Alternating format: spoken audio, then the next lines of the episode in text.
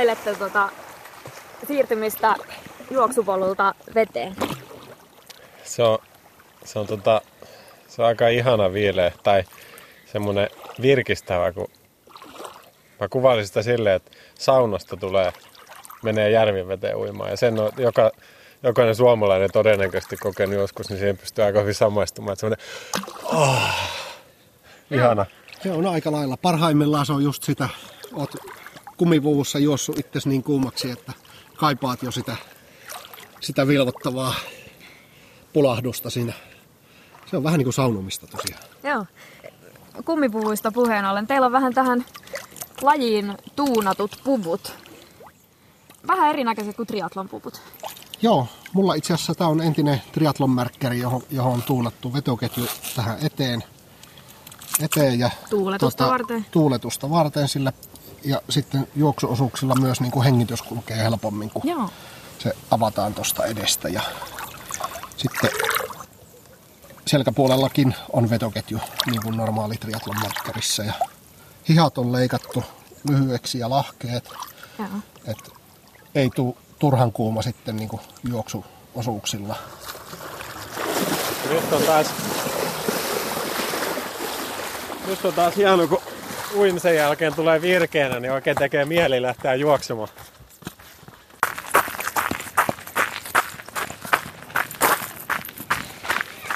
Mistä on kyse, kun puhutaan lajin historiasta?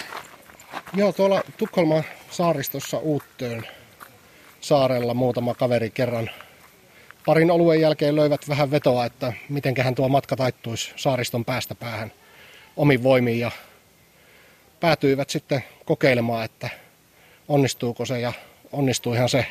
Joo. Siinä meni vain pari vuorokautta ja, ja tota, idea jäi kuitenkin sen verran elämään, että sitten muutamaa vuotta myöhemmin siitä, siitä kehkeytyi ihan oikea, oikea kilpailu ja sitten laji sai nimen Swim Run ja loppuu oikeastaan sitten historiaa. Että 2006 oli ensimmäinen Ötilö virallinen kilpailu ja, ja nyt tämä on sitten maailmanlaajuiseksi levinnyt ilmiö. Että.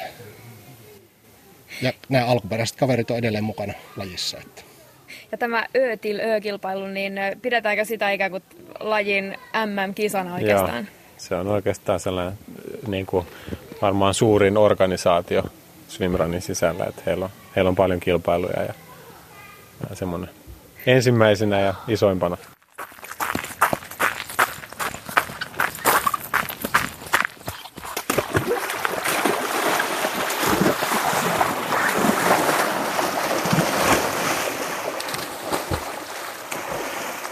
Uimalakki, uimalasit ja lenkkarit jalassa hypättiin tietenkin veteen. Kyllä. Minkälaiset lenkkarit teillä on? Mulla on ihan tota, tavalliset tällaiset maastojuoksutossut, missä on kuviot pohjassa, ja, mutta ei ole sen suurempia tota, piikkejä tai, tai muita. Mutta ne pitää aika hyvin erinäköisissä paikoissa. Mutta sitten tämmöiset saariston tota, märät, sileät kalliot, niin niissä ne ei kyllä pidä, että mennään aika äkäiseen sit veteen, jos ei ole Joo. Tota, Eli-. Eli nastakenkää sitten jo siellä ihan metallinasta. No saaristoon suosittelisin ehkä sitten. Joo. Ja sitten teillä molemmilla roikkuu kaulassa vielä yksi lisävaruste. Pilli. Uimalasit on ja pilli. Sitten se pilli on yleensä kisoissa ihan pakollinen turvallisuusvaruste, että pystyy sitten, jos iskee merihätä tai järvihätä, niin sitten vähän kutsumaan apua. En ole koskaan kuullut kenenkään joutuneen käyttävän, mutta se on varmuuden vuoksi olemassa. pari on siinä kuitenkin sit vieressä, niin se kuulee sen pilinäänen ensimmäisenä ja pystyy useimmiten nopeampana auttamaan. Joo. Joo, että ihan turvallisuussyistäkin mennään, mennään yleensä pareittain, pareittain kisossakin. No sitten ihan tämän lajin juttunsa on nämä muut harpakkeet, jotka tässä on itse asiassa apuna öö, nimenomaan sitä uintia varten. Eli Jannella on tässä käsissä tämmöiset muoviset lätyt. Eli niillä sitten saadaan onko se parempi ote vedestä uidessa, kun kauhotaan käsillä menemään vai? Joo, saadaan parempi ote ja saadaan vähän niin kuin lisää työntövoimaa sitten, sitten siihen, siihen niin kuin käsivetoon ja Mm. lisää vauhtia, vauhtia sitten uintiin. Sen lisäksi on sitten vielä, vielä tuota pullari kelluttamassa tuolla jalkojen välissä. Eli tämmöistä vaahtomuovia. Vaahtomuovinen kelluke tyypillisesti. Joo. Niitä on ilmatäytteisiäkin ja jotkut virittelee, on nähnyt vi- virittelevän tästä niin sanotusta lötköpötköstä, Joo. jota uimahalleissa näkee, niin myös ihan semmoisia omatekoisia. Villeimmät pullarit, mitä on nähnyt, niin taitaa olla kahdesta jostain juomapullosta kyhättyjä. Okay. Et nä- tässä näkee tosi monennäköisiä virityksiä kyllä. No minkälaisia rajoituksia sitten on näille kelluttaville apuvälineille? Joo, oikeastaan tosi vähän mitään. Et ainoa rajoite on, että yli 60 kertaa 100 senttisiä kellukkeita ei, ei ole sallittuja. Siinä on semmoinen tausta, että tämän ensimmäisen Ötil Ö kisan voit, voittivat su, suomalainen, suomalainen pari, pari, jotka siellä myötätuulessa kauhovat Nokian kännykän mallisilla uimapatjoilla muista ohi. ohi ja sen jälkeen kiellettiin sitten näin suurten kellukkeiden käyttö, mutta oikeastaan melkein kaikki muu on sallittu. Ainoastaan taisi olla, että räpylöiden kokoa rajoitettiin tässä nyt tänä vuonna. Niin kuin, että se on, muita juurikaan rajoitteita ei, ei ole. Että aika lailla saa tuunailla kyllä mielensä mukaan. Että se onkin yksi ihan lajin suola, että on nähty kaiken maailman vesileluja ja pieniä uimapatjoja ja putkieristeistä lähtien on niin kuin materiaalit käytössä. Mutta ihan ei varmaan kannata joulukuuseksi ryhtyä, että kun kaikki nämä härpäkkeet pitää pitää mukana koko sen kisan ajan.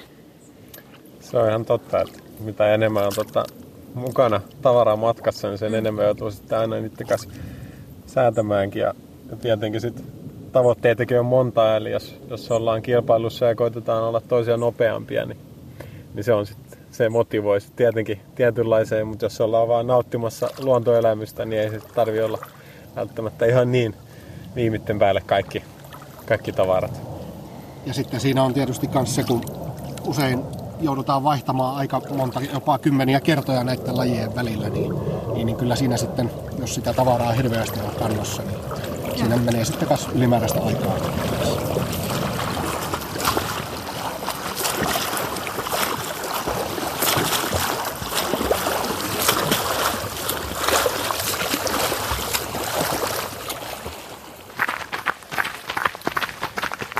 Nykyään näkee lenkillä silloin täällä ihmisiä näissä kompressiosukissa esimerkiksi tai kompressiotrikoissa, niin tässä on nyt aika tämmönen koko vartalo kompressoitu olo tässä märkäpukussa, niin tuo, tuo kyllä tietynlaista semmoista jämäkkyyttä myös juoksemiseen.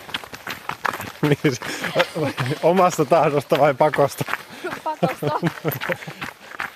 Tulee heti pykälää urheilullisempi olo vielä. Ja lämpöäkin piisaa. Että No sanotaanko pykälän erikoisempi olo ehkä. No nyt tällä tämänkertaisella Nuuksion reissulla ei ole tullut vastaan muita swimrun harrastajia. Vaikka tää taitaa olla muuten semmoista seutua, että täällä par- paljon tätä, tätä lajia harrastetaan. Ö, minkälaisia ne harrastajamäärät Suomessa tätä nykyään on?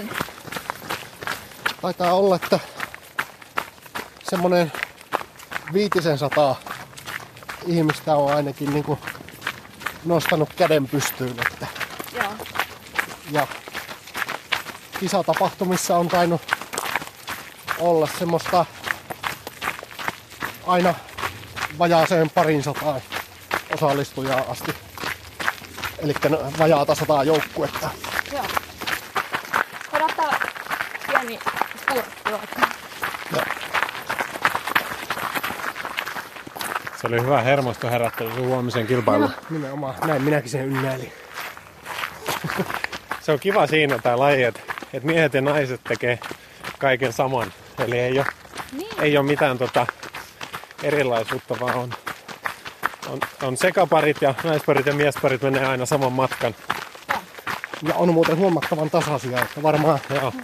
siinä mielessä myös tasa-arvoisimpia lajeja, mitä on. Että nyt on jo ollut aika monta kisaa, jonka on voittanut sekä tai naispari. Että Joo. esimerkiksi meillä Äkäslompolossa Midnight Sun Swim Runin pitkän radan voitti naisjoukkue ja taisi olla, että viime vuoden sulvalla voittivat Sekapari. Joo. sekapari Jasmiina ja Thomas ja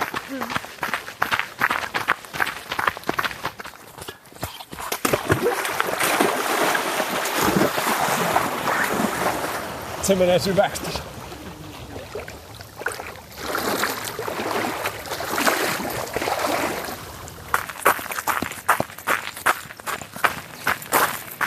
Ilmeisen nuoresta lajista on kyse. Mitenkäs organisoitua se toiminta sitten täällä Suomessa on? Täällähän yleensä on urheiluseuroilla pitkät perinteet.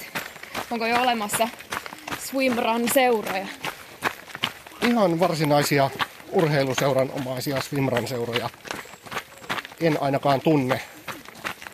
tunne, mutta sen tapaista toimintaa ja aika semmoista yhteisöllistä toimintaa Joo. kyllä on. Että täällä on lajin parissa tämmöinen Swimrun Finland-niminen Facebook-ryhmä, johon, johon kuuluu aika lailla kaikki, ainakin ketä, ketä tiedän, että harrastaa. Ja sinne voi liittyä siellä aika hyvin.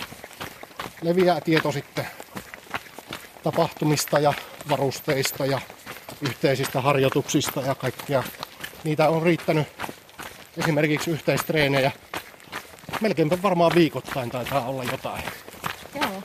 Eli voisi sanoa, että ikään kuin tämän byrokratian puolesta kynnys on matala lähteä lajin pariin. Ei tarvitse maksaa seuramaksuja tai lisenssimaksuja tai näin poispäin.